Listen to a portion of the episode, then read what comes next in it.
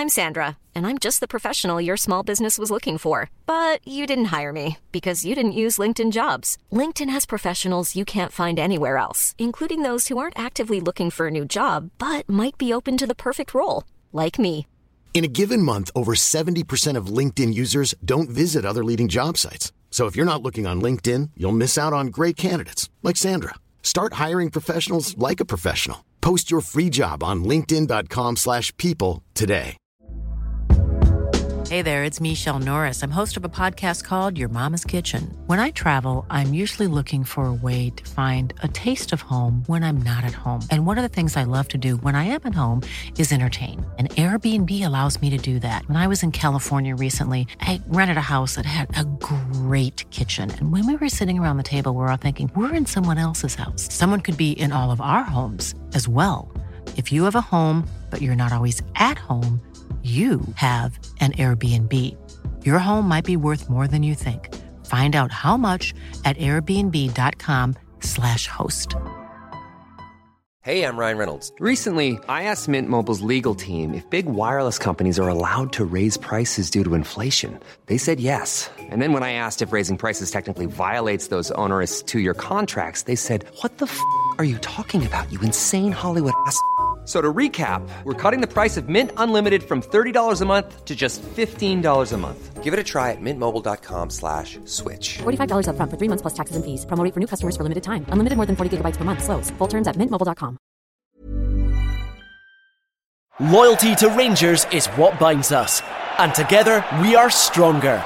Launching for the 2021 season, the MyGers membership program is a new way to get even closer to the club you love. It's the one place where you can access benefits like ticketing priority, club discounts, and exclusive competitions and experiences. There's even a limited edition welcome gift when you join.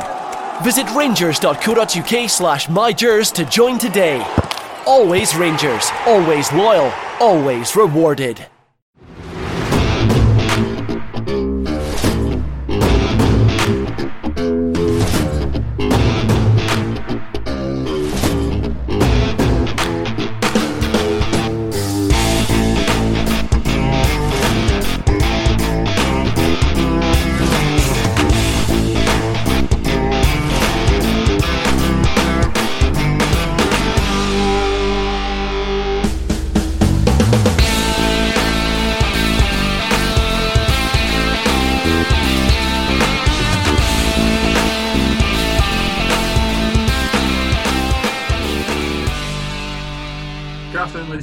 Welcome to another episode of our Yesterday's Hero series.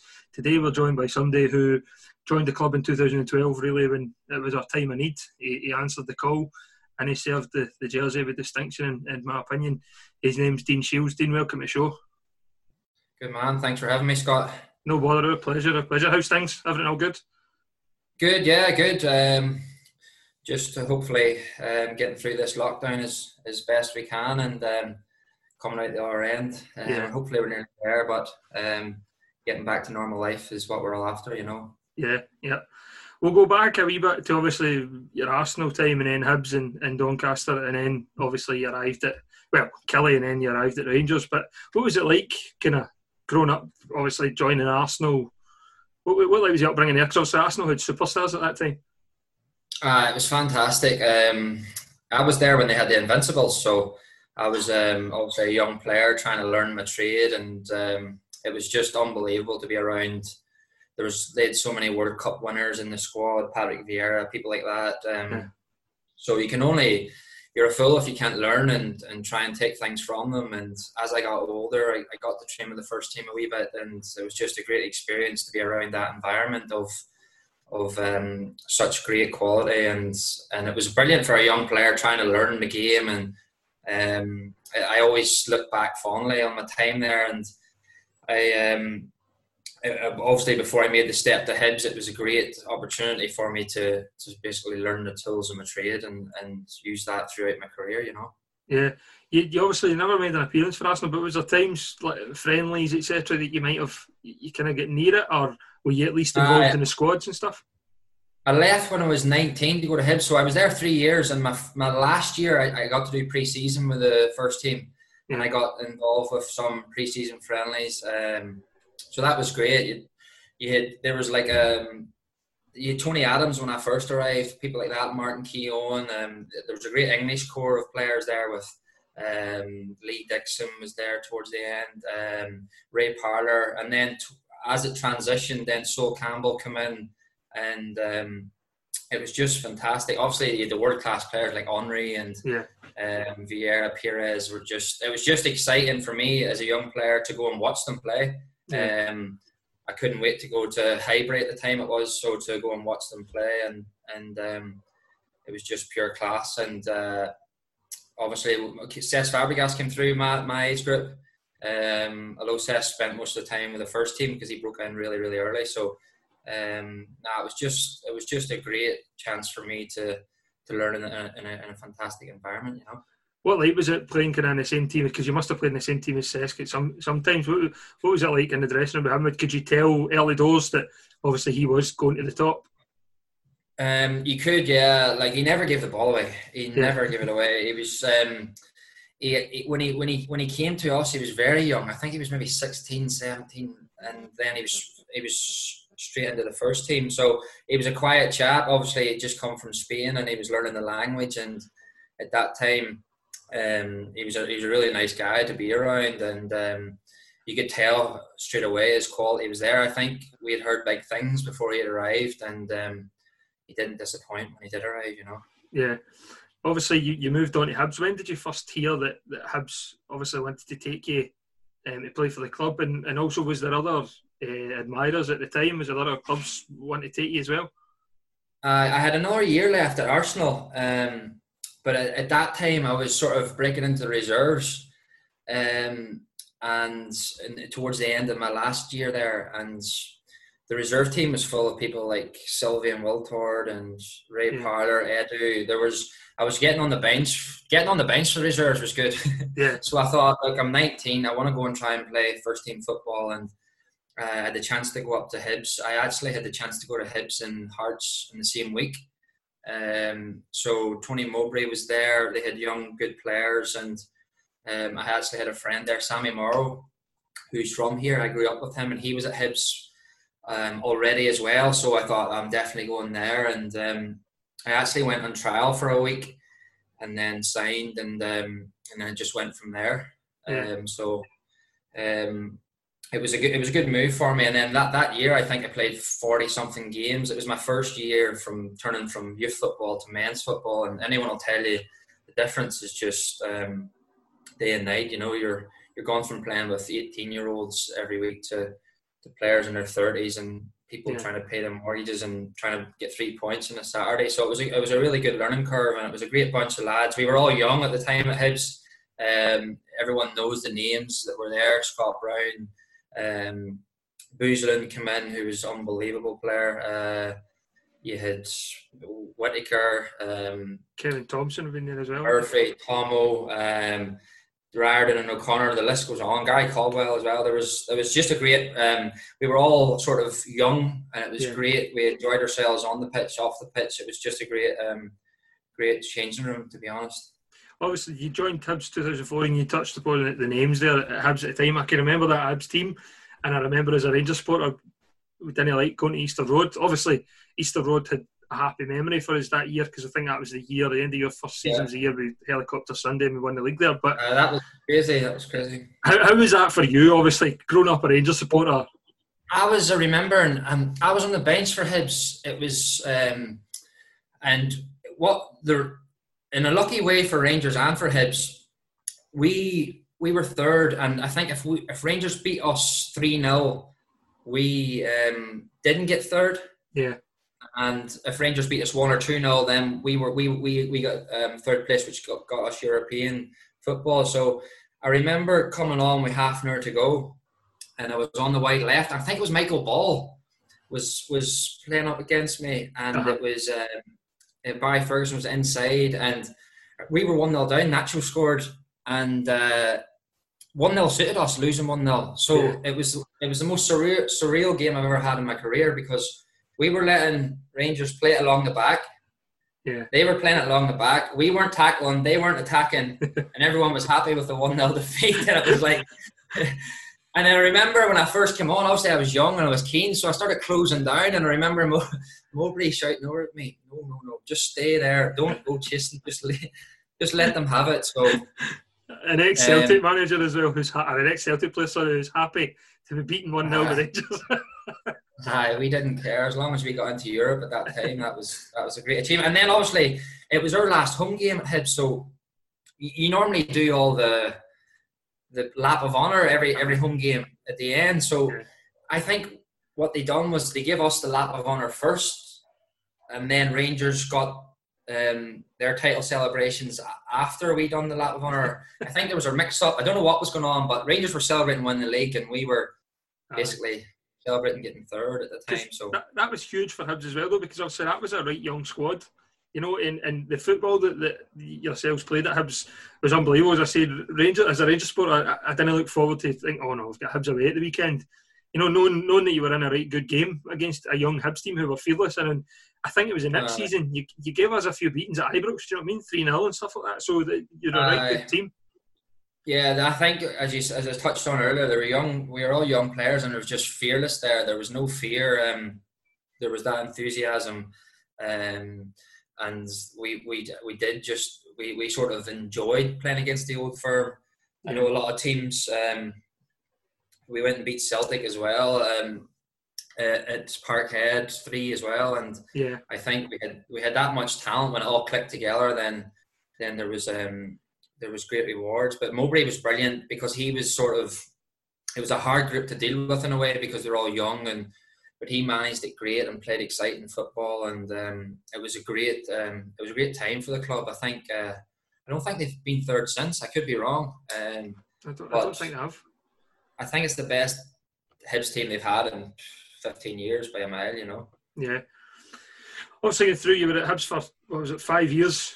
Um, you left in 2009 to go to, to Doncaster. Did you just feel as though you'd kind of got to the end of the what you could achieve at Hibs and you wanted to try English football again and have a crack at it? I I was I was key. I was I was my contract was running out and it's it was a, it was only in January, sort of the end of the month, where I thought, um, look, I've I've been at Hibs a long time and. I didn't at that time. I didn't feel as if the team were progressing. Obviously, all the players I mentioned were gone yeah. by that time, and um, I was desperate to go and experience a new league because I think in one of my last years, every any player will tell you it in Scotland, and one, I think in my last year at Hibs, we played against Aberdeen seven times. Yeah, and it was just becoming boring, and I was wanting something fresh and exciting, and. Doncaster were in the championship and they were a really good footballing team. They had a brilliant manager, Sean Driscoll. Again, they had a lot of young players and they played exciting football, so it, it appealed to me. And then when I got down there, we had Newcastle in the league, Norwich, um, Wolves. We had a there was, every away game was a big big game, and it was um, it was just all new for me from going from um, from Scotland, and um, I really enjoyed my time down there, and I, actually learned a lot down in Doncaster. It was, it was, a good move for me at the time. See, a lot of again as a football fan, never played the game at a great level, but as a football fan, you think when a player leaves Rangers, for, for instance, and goes down south to, to see a championship team, and no disrespect to some of the teams in the championship, but they're only in the same bracket as Rangers in terms of stature, but obviously in terms of the league that they play in, they are in a better standard of league. Basically, we uh-huh. sometimes uh-huh. find it hard to get that kid to can understand the reason why a player would, would leave.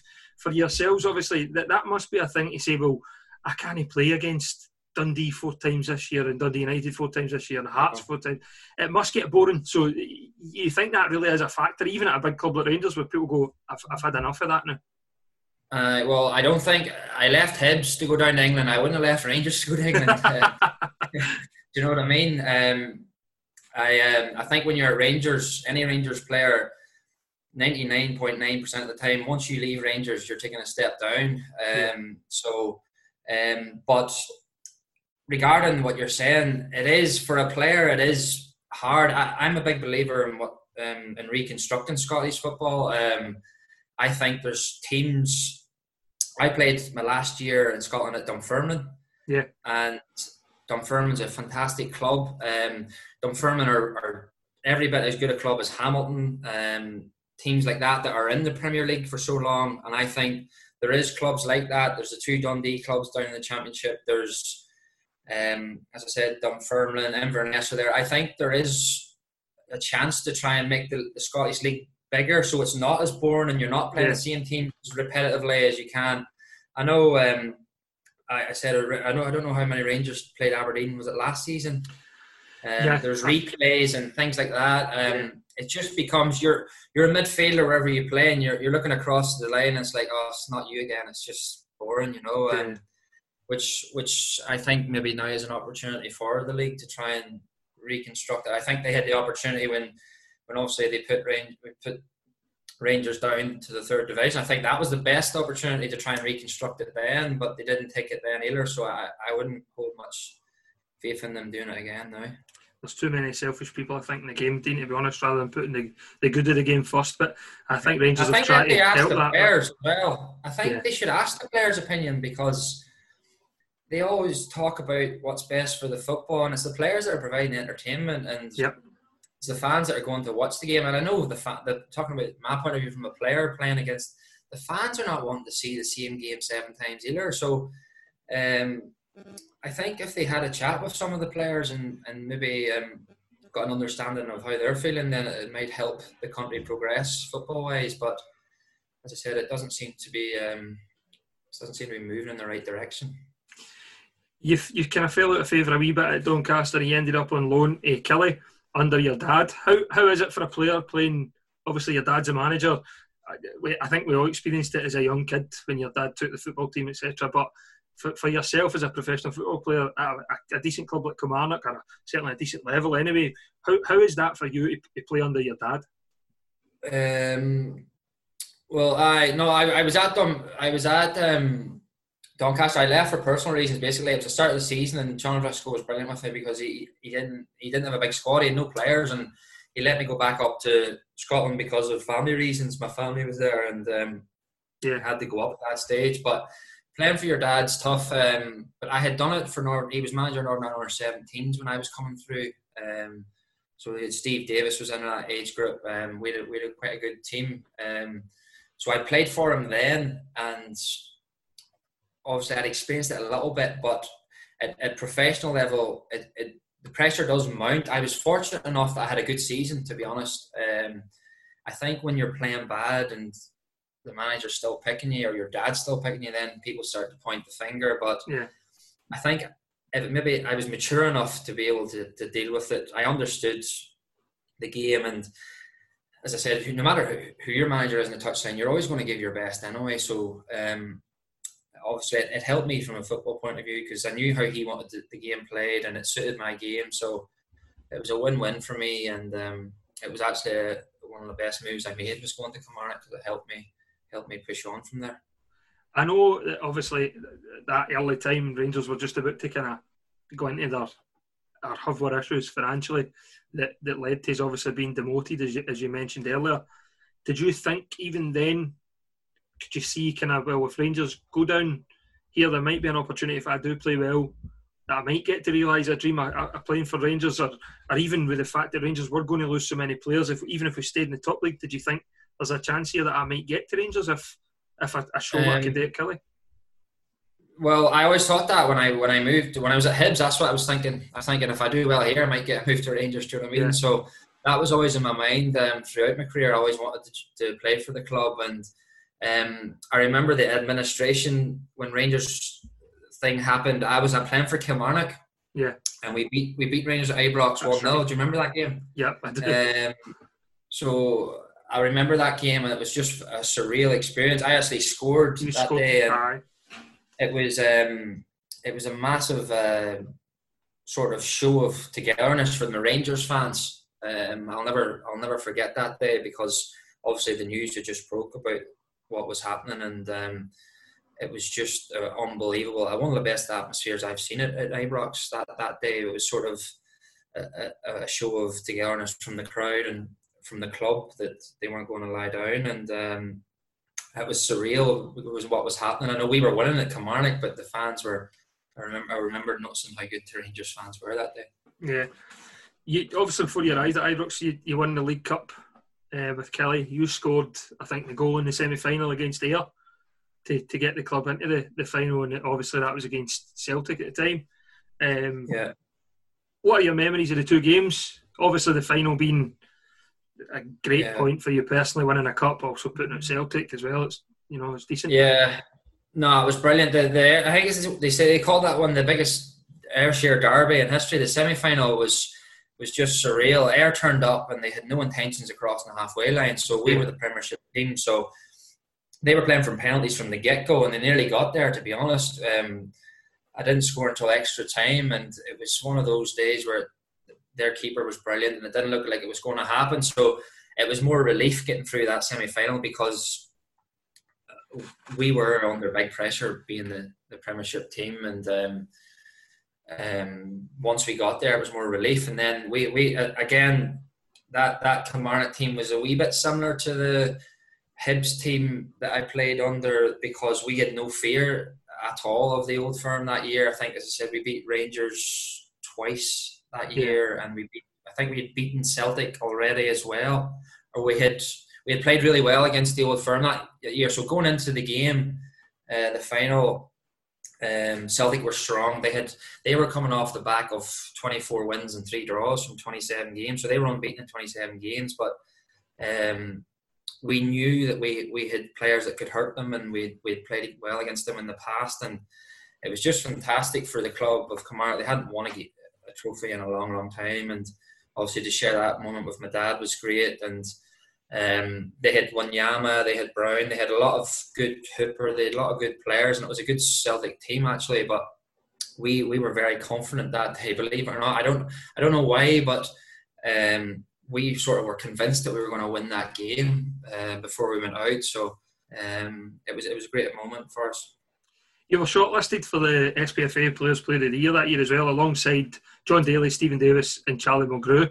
That must have been an enormous kind of achievement for yourself to be shortlisted on that. Given you're at a club like Kilmarnock at the time, I remember they had a good side, but they weren't really like a big, huge, you know, that you know, getting up the table and finishing third or challenging for second, etc. That must have been kind of difficult an achievement and testament to yourself, obviously, that, that you were recognised.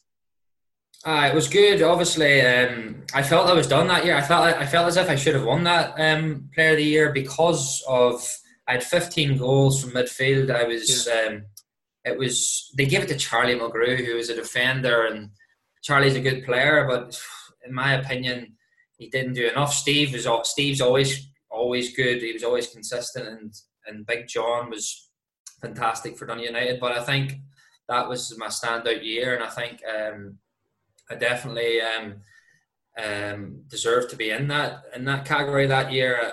Um, but as I said, it was it was great because it was nominated by your fellow professionals, which was the the most um, cherished. You can you get journalists who don't have a clue about football who, who give out Player of the Year awards, but um, this was one from the players you played against, which is the, the total acc- accolade that you can get. You know what I mean? So no, it was it was a big um, compliment for myself that year to get to be involved in that company. Obviously, towards the end of that season, there was talk of yourself joining Rangers. When did you first hear a real kind of concrete interest in, in talks with Rangers that, that there's a possibility this could actually happen?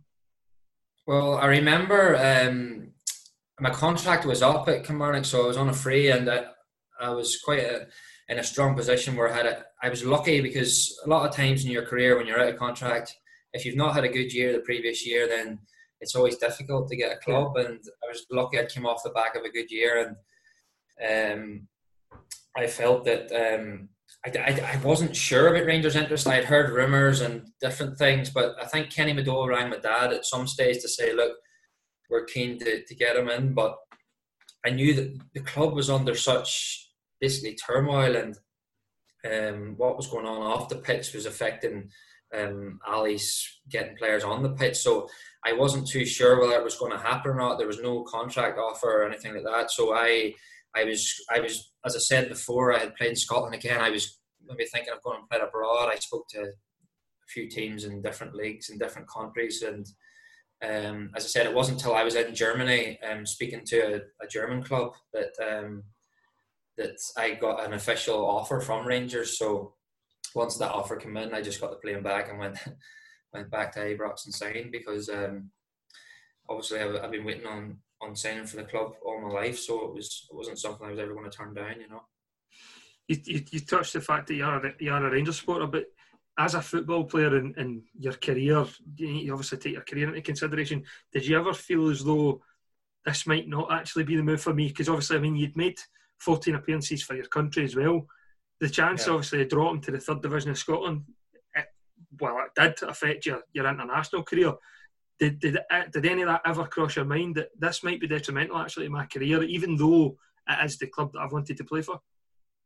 Yeah, well, I remember speaking to Michael O'Neill about it, and Michael was is a brilliant man, and he's a very honest man, and he sort of more or less hinted that look, if you if you go and play in the third division, it's not really going to help your, you're not really going to kick on international ways, and um, I could have went and played at, obviously a high Champions League or or different things in, in, in different countries, and, and and that would have helped my international career, but I think as I said, football is short career, and you only get certain windows of opportunities um, to take. And I didn't want to give up the opportunity to play at Ibrox, and and I, I, was never going to turn it down. I, I know the sacrifices that I made personally by going there. Um, I could have earned more money going elsewhere. Um, I know there was big when we signed for Rangers. Everyone thought that we were getting massive monies and massive contracts, but that wasn't the case. I was earning more money in England with Doncaster, but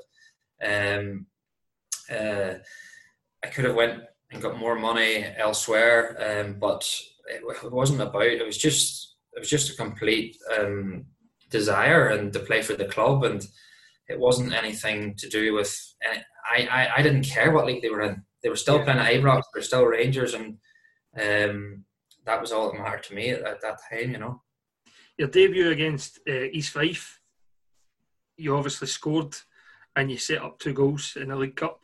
What was it like, kind of that feeling walking in the doors as a Rangers player rather than a member of the opposition and obviously putting on that jersey and walking out in front of a packed Ibrox? Because I think there was like 50,000 that night in the, in the ground as well.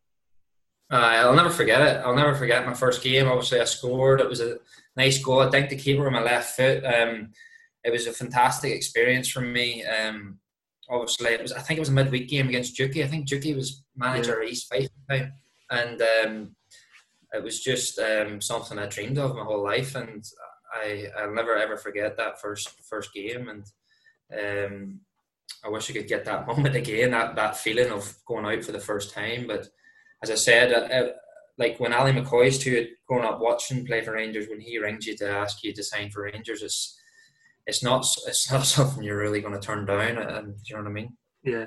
Can you remember the goal? I do. I remember the goal. I, I remember it. Talk, I've talk, us,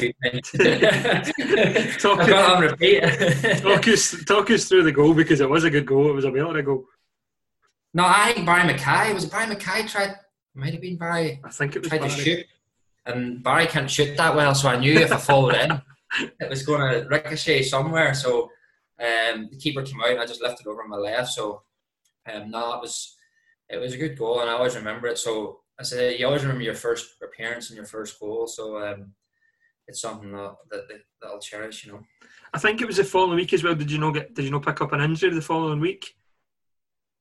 Uh, I'm not sure about that. I know my worst injury was against Annan, and that really affected my Rangers career for a year, or probably two years. The, yeah. When I done my knee, yeah. um, that was a massive blow for me um, because it, it sort of I had to change the way my game played after that. I always had a, a burst of pace over three or four yards and felt sharp, but um, it really slowed me down that knee injury, and um, it was a it was a disappointing moment for me, and it took me a long time to sort of get back to um, to playing at a level where I felt good enough to be playing. You know. You had to wait until September to score your first league goal for the club. Uh, it was a, a goal, and, and, I think you set up a goal as well in the uh, a game against Elgin, five one one at Ibrox. I think that was David Templeton's debut as well uh, for Rangers. Yeah. I, I, remember that game actually. I remember being at the game and we were we were excellent that day. Again, some people say it's, it's only Elgin, but you've touched upon it yourself when when you're a, an opposition player playing against the old firm. I mean, in the, in the top league, obviously you get four shots at it, as you've said. for a team like Elgin, they knew they were going to get to plays a few times, and then that would have been it because Rangers were obviously expected to go up.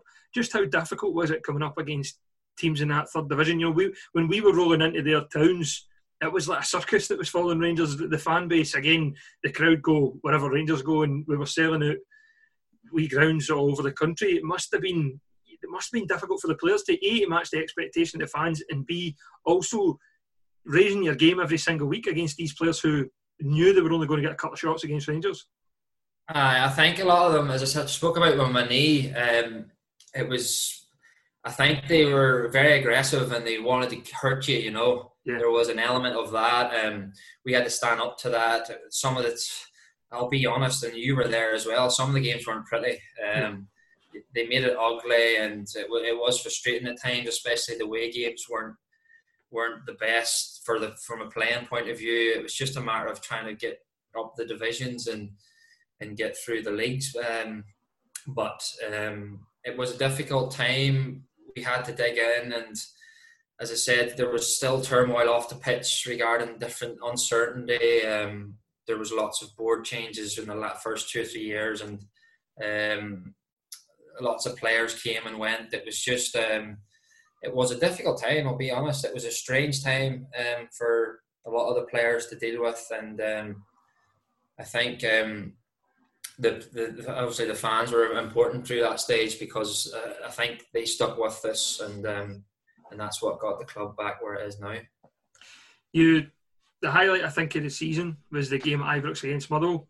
Um, obviously, there was a lot of bad blood in the in the stands, feeling by us obviously that because we felt we'd been treated kind of unfairly. We had been blamed for a lot of stuff that was not necessarily Rangers' fault as a club, and obviously uh, as a fan base, our only crime has been loyalty to the club that we support. You guys had came in, were playing for the for the club, getting 100% for the club. Just how did it feel for you for you guys getting into that Motherwell game, knowing the bad blood that was, and no, I mean the atmosphere at Ibrox that, that night was like a European night, to be honest. Uh, we were fired up for that game. Like I think you've seen it in, from the very first whistle. I think Motherwell kicked off and we went and we pressed them straight away and um, we got the crowd with us straight away and um, we were looking forward to that game. As I said, obviously when you're playing Elgin and you're playing uh, Annan and these these games, they're they're they're difficult to obviously sometimes to get yourself up for away to Annan. But when you're home to Ibrox, we knew Motherwell were a Premiership club who'd finished third or something previously, so we wanted to put a statement out that um, what we were all about that night, and the fans were brilliant again. The players, I think that was one of the best performances of the season. So, and from a personal point of view, it was probably my best game that year. Um, scored, scored. one, set one up, so I was lucky. Um, I really enjoyed that game. I think we didn't just beat them; we really um, laid down a marker, as I said. So, um, no, it was an excellent. It was an excellent night one as well. I, I remember well. Yeah, we you missed five months of the season. You said to yourself due to a, knee ligament injury. How frustrating was that for you? Your, your debut season at the club you support, you're obviously full of beans, busting, ready to go. It's kind of halted due to a serious injury how, how do you pick yourself back up for that? And does that affect you the following season when you get back to fitness? Obviously, the, the knee is it psychological that there's a chance there that the knee might not be as strong as it was before. Uh, it took me a long while. It took me well into that next season, probably not till Christmas, where I started to like um, uh, really uh, feel better about myself, and sort of your body's trying to adjust to to the damage done in that area. So um, no, it affected me badly. Obviously, um, one first initially not being on the pitch, and then when as I was coming back and trying to get some rhythm, then it was trying to get your strength back and get some power and stuff back. And I think people don't see things like that, and then mentally it affects you. You're disappointed, you're down because you're not um, back to the level you were, and it was um, it was a, it was a difficult time for me, but um, I had strong people around me. It was it was um, the club was still winning at times and we were still going forward. So um, it gave me motivation to get back and be part of it. So yeah, it did affect me, and um, said it took me a while to get back into the swing of things. You scored in the opening game of the following season. Obviously, get promoted to League One as it's known, um, and and you, and you scored in the opening game. Your playing time kind of was you were in and out of the team if I remember correctly. Did you ever think about actually I, I want to go? I've I've had enough.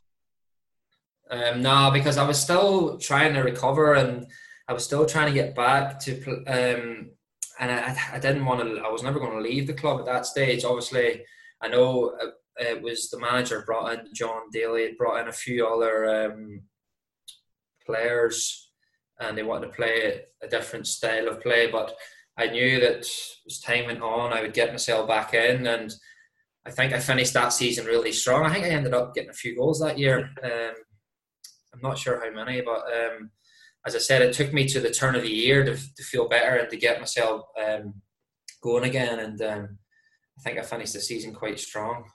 I, th- I think Ali was quite because I'm sure I remember a press conference or an interview or something like that where Ali was asked a question about yourself and whether because there was, was rumours of you going elsewhere, and I think Ali was quite firm in his response to saying, "No, Dean's no leaving. Dean's part of the, the, the, team. Dean's part of the future here, and and it, was fair play because I, I always think as well in the in the kind of early days in the in the lower leagues, I don't think well you maybe obviously you know you know better than anybody, but I don't think we used you in the correct way. I don't think we played you in your strongest position. I think it was when Mark Warburton came in and you kind of went a wee bit more central that uh, we saw the best out of Dean Shiels really as a range supporter anyway. Uh, I think that's right. I think obviously I think Ali wanted. Um, obviously, he had played with some brilliant strikers with Hateley and McCoist and brilliant. I think he wanted two up front um, a lot of the time. So I think he wanted um, that year. I think he wanted Jon Daly for Ariel and Nicky Clark being the one running off him. Yeah. Um,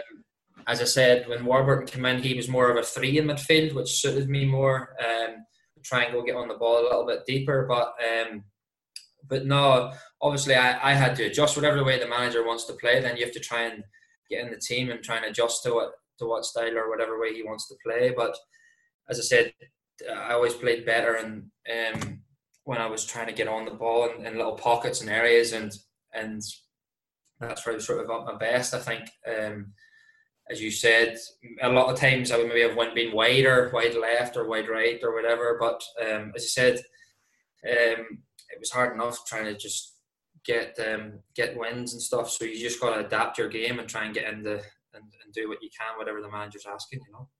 That year we went undefeated in the league season, which obviously doesn't get talked about a lot because it was League One and, and uh, uh, rightly or wrongly, I, I, think it's, it's a decent achievement considering you still need to go out and beat the teams. You know, and you've said before, there's guys down there that's trying to pay their mortgages, it's guys down there that are scrapping and fighting for their lives just to survive and be a football player.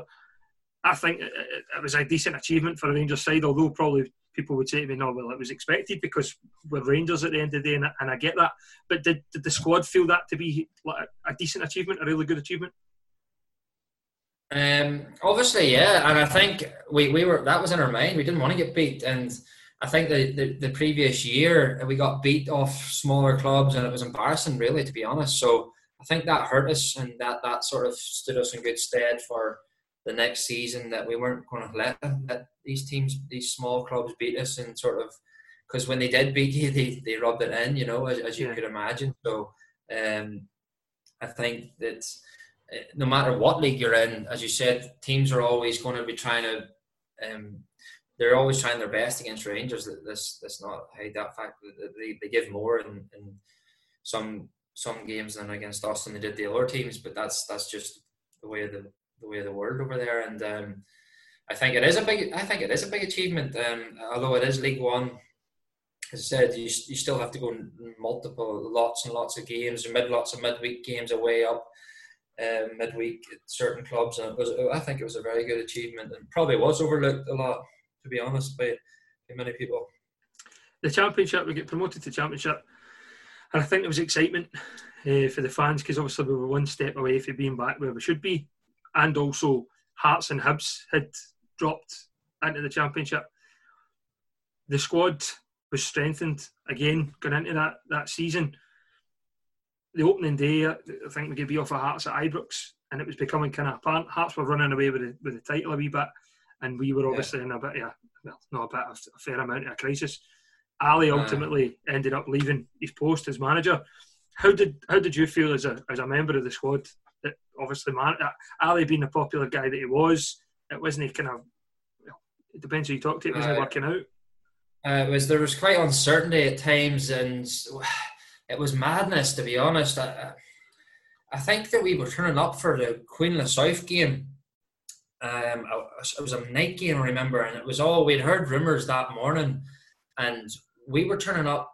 Actually, we thought that, that the manager was gone, or we had heard that, that, that Ali had gone, or obviously, as I said, he, he was going through a lot of turmoil himself, as I said, because we were the players on the pitch, so we were trying to win the games and stuff. But he was obviously dealing with the board and dealing with the the stick, and he was trying to protect the players from that, um, which was a difficult job. He was under a lot of pressure to get results, and he was under a lot of pressure from dealing with lots of off the field stuff. So I'm sure that um, it was it was I know he hasn't managed since, so he maybe didn't scarred them a wee bit. aye, so he maybe put him off managing another team, but he dealt, had to deal with a lot of stuff that year. It was re- remarkable what he was dealing with. So again, I remember turning up to Queen of South away and speaking to Big Jig or whatever it was, and we thought that he had gone. Then we, he was at the hotel and he, hadn't gone, and there was just that uncertainty that it's not good for any team. Do you know what I mean? And um, eventually he, he did leave, and I don't know under under what circumstances or how how um, it happened or who made the decision, but um, it was just surreal. I think Stuart McCall came in after that for a short period of time and, and actually gave us a wee bit of stability of because there was that much stuff happening and um, again I think Kenny McDowall was caretaker for a while too. Yeah. And he didn't want to be there, really. Aye, that was just a complete and utter shambles too. Then Mike Ashley sent up five players from Newcastle, and three of them couldn't play, or two of them weren't there. Was, there was there was just so much turmoil at that time. It was just, um, as I said, there was the journalists in Scotland, as you know what they're like. They they they love a bit of drama, and there was there was always a, a story coming out um, of Ibrox, you know, and. Uh, again, we were asked to take pay cuts and stuff. Um, so that added more uncertainty. There was there was just difficult. Uh, there was just always something new every week, and um, even when Ali left, even after that, when Kenny McDowall came in, he was dealing with a lot of the stress and pressure. So um, it was just a difficult time. Um, I know Stuart McCall came in towards the end of that season and did give us a wee bit of stability and and steadied the boat a wee bit. So um, no, it was just madness really that that year, to be honest. Well, Stuart McCall obviously came in and, and as you said, good as a wee boost. We we made it to the the playoff. Obviously, beat Hibs semi final in the playoff, and then we made it into the the final of the playoff against Motherwell. Again, I think they were hurting from the game that we spoke about earlier. The fact that we, we dumped them at the League Cup a couple of years before and they came into that and, and they shocked us at Ibrox that night. Can you remember that game at Ibrox? Uh, the, the beat us was it three one? Was it? Uh, we were poor that night. We we to be honest, I didn't think we had much. We had better players, I think, than Motherwell, but we. Um, I think the system was a shambles from the Scottish football. I think that we had just beaten Queen of the South home and away. Then we had gone and beaten Hibs home and away, played them home and away and were fantastic in all four games. By the time that we had gotten to Motherwell, they were sitting waiting for us. And by the time we had gotten there, we were just completely beat, or we had no energy left. We had played um, high pressure games every three days, and we had no energy left by the time we had played that game. Um, I think if we had played them at the start of the playoffs, or so we had to go through a process of um, I think the system's wrong. I think the Premier League team should start even, on, and there should be two semi-finals rather than the team who finishes uh, um, where we finished that year. We had to beat Queen of South and then Hibs and then Motherwell. Yeah. By the time we got gotten tomorrow, we were on our knees. I think um, we took the game to Motherwell that night, and they sat in and hit us in the counter two or three times, sucker punched us, and um, that really going back to Motherwell it was very going to be very very difficult and. Um, now that was probably one of the lowest points in my career is losing that playoff. But we were like getting, we were in, we were all injured. We were all trying to play through injuries. We were all shattered going into that game. So um, I think the system again was wrong. Um, but we still had to try and, and, and win the game, which which we which we couldn't do. Yeah. Obviously, you touched the, the, the return leg at Fir Park. We were beaten. There was kind of unsavoury scenes for the Motherwell fans that day, and I think the Rangers fans never got enough credit for showing restraint. I think there could have been yeah. a riot that day, but the Rangers fans never responded to it. We didn't enter the, the uh-huh. field play, and again, I, I don't think. I, I think the Rangers fans were brilliant, but they seen Mosh and he didn't need any help, so no, that's they, uh, true. that's true. he Mosh had it under control. There was no need for any fans to come on, so he didn't need any help from the players either. So no, we let him we let him work away. But nah, it was madness scenes. Obviously, the disappointment of getting put out, and then that that shambles was happening, and then Big Mosh had had lost the plot, and we, he was going into their changing room trying to fight the. he was trying to fight the Motherwell players too when he when he got into the change room. It was just um, it was a really low point as well from the club because, as I said, once we had beaten Hibs were a good side that year. They had good players, and once we had beaten them, Hibs were a better team than Motherwell. We thought that we, we were going to going to get up at that stage, but um, as I said, we were beaten convincingly by Motherwell. We had no energy left. The tank was empty, and um, it was disappointing all year round, and then to cap it off with the scenes, it was just unsavoury, you know. Yeah, obviously Stuart McCall didn't get the job full time uh, going on to the next season, and, and we touched upon it. Mark Warburton came in. Did you find within the squad? I mean, I think Mark as well when he took over. We spoke to Mark on the show, and I think Mark said himself. I think he only had about nine players when when he took over. You were obviously one of them. Did you and the rest of the team that was left feel right? Fresh start, draw a line under what happened at Rangers. This is a new era. Let's go again. Aye, big time. No, he came in with fresh ideas, and um, it was a good. It was it was he was a good appointment that time because he was he had come in with a freshness. He brought in some new players, and he wanted to play a different style. It was it was new. It was great for the players. Obviously, um, Davy Weir came in with him, who's a fantastic guy and was brilliant with the players. And um, at that time, we needed something like that to come in and give us a boost. And thankfully, um, thankfully, we we managed to um, get up at the end of that year. Um, but no, at, at, the start of that season, we needed some freshness, and um, that he, he was good at sort of getting us going again. You know, the players had just come off the, the nine players that he said that still were there were just obviously dealing with the disappointment of the Motherwell thing from the previous season. So yeah, but we want to look forward, and um, now he came in with um, with fresh energy, fresh ideas, and it was a new face, and it, it seemed to work. You know. Yeah, the highlights of that season were obviously getting up, winning the the Petrofac Cup at the time, and Hampden that day just been a sea of kind of red, white, and blue a great performance. Uh, that was team. a good day. That, that was, was, a big day. day. Um, I remember after we won it at at um, at, uh, at Hampden. Um, yeah. I was sitting in the bath beside Lee Wallace, and I was thinking uh, we were talking about. It, and we said like we had won that trophy, and we we thought we were jinxed for that trophy. We had different things going against us, and um, although we had won different things, in our careers. We we we cherished that moment, you know, because it was um, it was a difficult. We we we had difficulties in that trophy, so to finally win it, and the, the response we got from the crowd at Hampden was was fantastic, and it was it was a it was a good day for the club that day. To be honest, um, look back fondly at that day. Well, that was the trophy, obviously that would have, and I, I talk about it, but it's probably not something the Rangers fans talk about a lot. But that season seen us win every single trophy. Well, I'd seen my team win every single trophy yeah. that Scottish football had to offer, and that yeah. that to me is something that we can say. You know, no many clubs about to say it because they wouldn't have been in our position.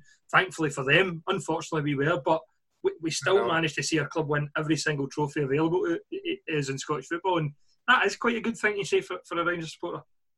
Yeah, I think so. I think obviously Rangers names are now in all the trophies. Um, available in, in, Scottish football, and the only club that can say that, you know, and obviously being the most um, successful team in the country, so that, that, just adds to it, you know. And um, no, we, we, didn't take it lightly, you know. Uh, although it, it didn't get you into Europe or didn't um, anything like that, but it was still um, the Rangers fans turned out, and we, we, we made it a, a big occasion, and um, and rightly so the following weekend we took on Celtic in the semi final. You started the game. I've said to Mark Warburton and David Weir when we had them on uh, the show that that that first half performance, I don't think I've seen a Rangers team dominate them as much. You know, I thought we were absolutely terrific. Pro- maybe maybe until Gerrard came in and, and some of the performances against them under Gerrard have been really, really good. But I mean, taking the game to them, we should have been maybe two or three up at half time. All right, Paddy Roberts misses that sitter, but we should have been two or three up ourselves. Rangers were absolutely outstanding that day, and it, and it was as if that we kind of took them aback because they kind of you could see it in them. It's well, who do they think they are coming and taking the game to us? Do you know I mean? They thought we would alter our game plan to to stop yeah, they them, did. And, and we did. They did, and I remember. Um, uh, on the pitch, they they were struggling to understand it. Uh, obviously, we were in the championship at the time, so um, they probably had that arrogance where they thought that um, we would just sit in like we'd done under Kenny Mato and just mm-hmm. take our beating. But um, now we, we, we knew we had good players and we knew that um, the quality we had with Kenny Miller, we had um, we had a lot of um, we had a lot of um, belief in what Warburton was doing at that time. Um, as you said, I remember we played out from the back. Um, I remember John Collins, who I'd worked with, was I was on the wing one time and he was beside, and I remember us playing through them, and he wasn't. They weren't expecting us to, to play they were the way we did in the championship. They thought we would change our game because it was Celtic, but yeah. um, the fans who had seen us play that season realised that we were weren't going to change because it was Celtic. We just played the same way we'd been playing. So um, it was a great day. It was one of the best days in my, my career, obviously, when in an old firm. And and um, as you said, it, we should have been well ahead by uh, by half time. And um, I think we lost a, he- a, header from a corner. And Celtic scored, which set us back. But eventually, we, we were thoroughly deserved winners. And even though it was penalties, we, I think we, we put down an hour marker that day that, um, you know, that we were back in a way. You said earlier that Barrie McKay couldn't really hit the ball, but I think that day he showed he has a rocket in his right foot. that was unbelievable. It was it was fantastic goal. Um, Barrie's got some ability. I, I, think he should have stayed at Rangers. Um, I, again, maybe he, he wanted to try something new at um, at uh, in England, but um, he's a fantastic talent, and Barrie can do that. You know, there's um, that was an unbelievable goal. I think it's one of the best Old Firm goals in a long, long time. So um, now we all knew what Barrie was capable of, and it was it was fantastic, brilliant goal. And we needed it at that time. You came off for for Nicky Lodge on the game. You obviously then got to sit through the same as we did in the stand. uh, you got to sit yeah. through the drama, the obviously extra time, and then the penalties. How how is it for a player in the squad sitting watching a penalty show? Is it the same as the fans? Because the tension's just unbearable, especially in an old firm game like that. Yeah, it's a nightmare. Um, I, I would have rather been on the pitch, um, but I knew that um, Mark Warburton makes subs uh, on the air, as everyone else knew. Um, usually two subs coming on the air or, or minimum one. So um, we, uh, I was, I was, it was horrible to be honest, sitting watching it, and then the penalties, and then um, not being able to do anything about it. But we had high faith in the lads, and we, we, we. There was such relief and happiness basically after winning that um, shootout that uh, we'd taken so much abuse over the the last three years, and um, there was such joy coming out, and um, we were we were waiting for that moment for a long long time, you know, and and I, I definitely cherished it that night. The the you were saying about obviously the year before in the championship when we failed to get up the, the run of games getting to the final. This this time on that particular season it was reversed because obviously we won the league, we were up as champions Hibs had to play through the playoffs and then obviously play the Scottish, Scottish Cup final against us. For us, we had a three week break. Do you think that three week break was then detriment to us, obviously getting into the final? I think so. I think we went down to play Spurs in London, and I don't know. It just it, we we weren't. Sure. We started the game off okay, but I don't. I think it stopped momentum for us really. Um, to be honest, uh, so it wasn't that. Um, I, I, think looking back, we might have changed the way we set up or the way we done things, but you can always look back at hindsight. So yeah. look, I think we prepared as best we could, and again, I don't want to talk too much about that game, but it wasn't it wasn't a good experience for any of us, and no, um, we we we try not to. Uh, to blame a lot of people, but I think we were put in a bad position towards um, the end of the game. But on the field, it was horrible. Um, we, we, we, we thought we had the game sort of by the scruff of the neck, and we let it slip, and and they punished us. So um, now the preparation, you can look at different reasons why, but it was we probably didn't perform the way we we, we, we were performing. But um, as I said, Hibs won, and, and we move on. You know. Yeah. Did you know that was going to be your last game for the club, or?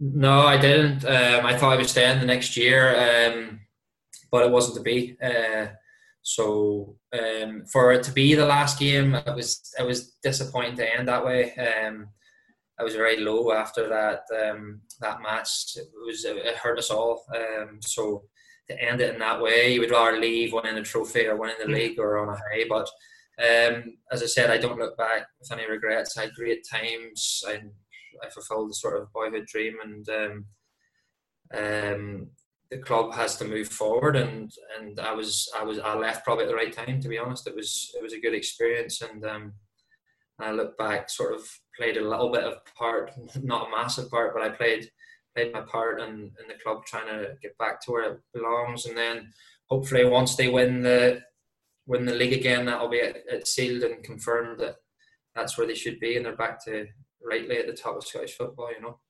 As an outsider now, Dean, obviously as a, as a fan of the club, the same as, as the rest is, how would you assess where where we've obviously where we are now and how far we've come under Steven Gerrard?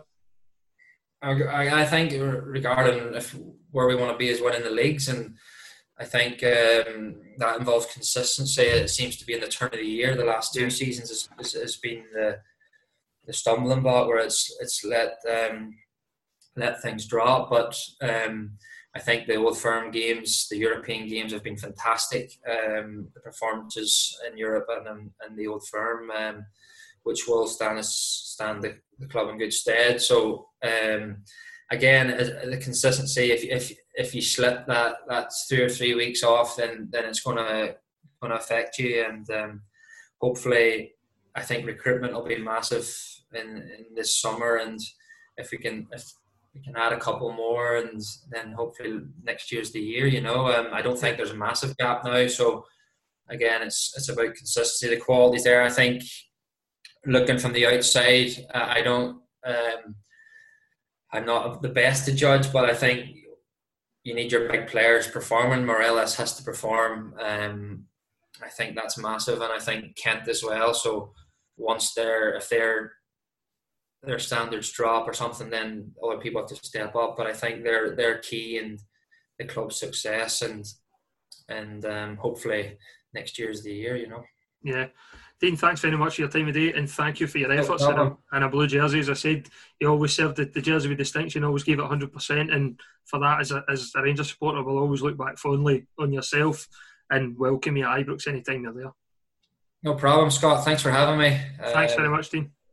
It's great to go through it all. So I'll uh, give me a shout, sure, no problem.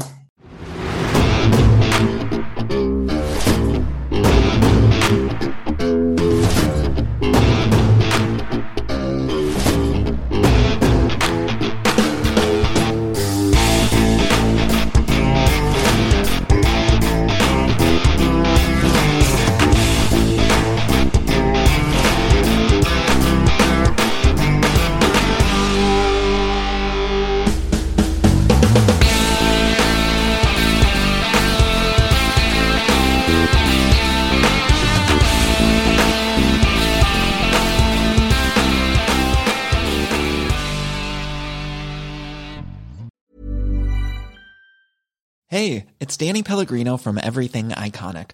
Ready to upgrade your style game without blowing your budget? Check out Quince. They've got all the good stuff shirts and polos, activewear, and fine leather goods, all at 50 to 80% less than other high end brands. And the best part? They're all about safe, ethical, and responsible manufacturing. Get that luxury vibe without the luxury price tag. Hit up quince.com slash upgrade for free shipping and 365 day returns on your next order. That's quince.com slash upgrade.